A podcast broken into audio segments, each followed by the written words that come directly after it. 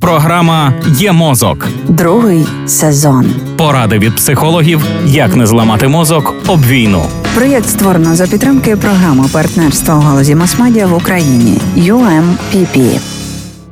Всесвітня організація охорони здоров'я закликає до захисту дітей у збройних конфліктах. За її даними, 10% людей, які пережили травматичну подію, пізніше матимуть симптоми психологічної травми, а ще 10% демонструватимуть поведінкові зміни або психологічні розлади, які стануть перешкодою для повноцінної участі в повсякденному житті. Найважливіші чинники, що визначають ступінь впливу війни на психічне здоров'я дітей, такі: відсутність базових ресурсів, як от притулок, вода, їжа, освіта, охорона здоров'я тощо. Розрив сімейних стосунків через втрату, розлуку або переміщення, стигматизація і дискримінація мають значний вплив на ідентичність, песимістичний погляд на життя, читай постійне відчуття втрати та горя, нездатність уявити світле майбутнє і нормалізація насильства.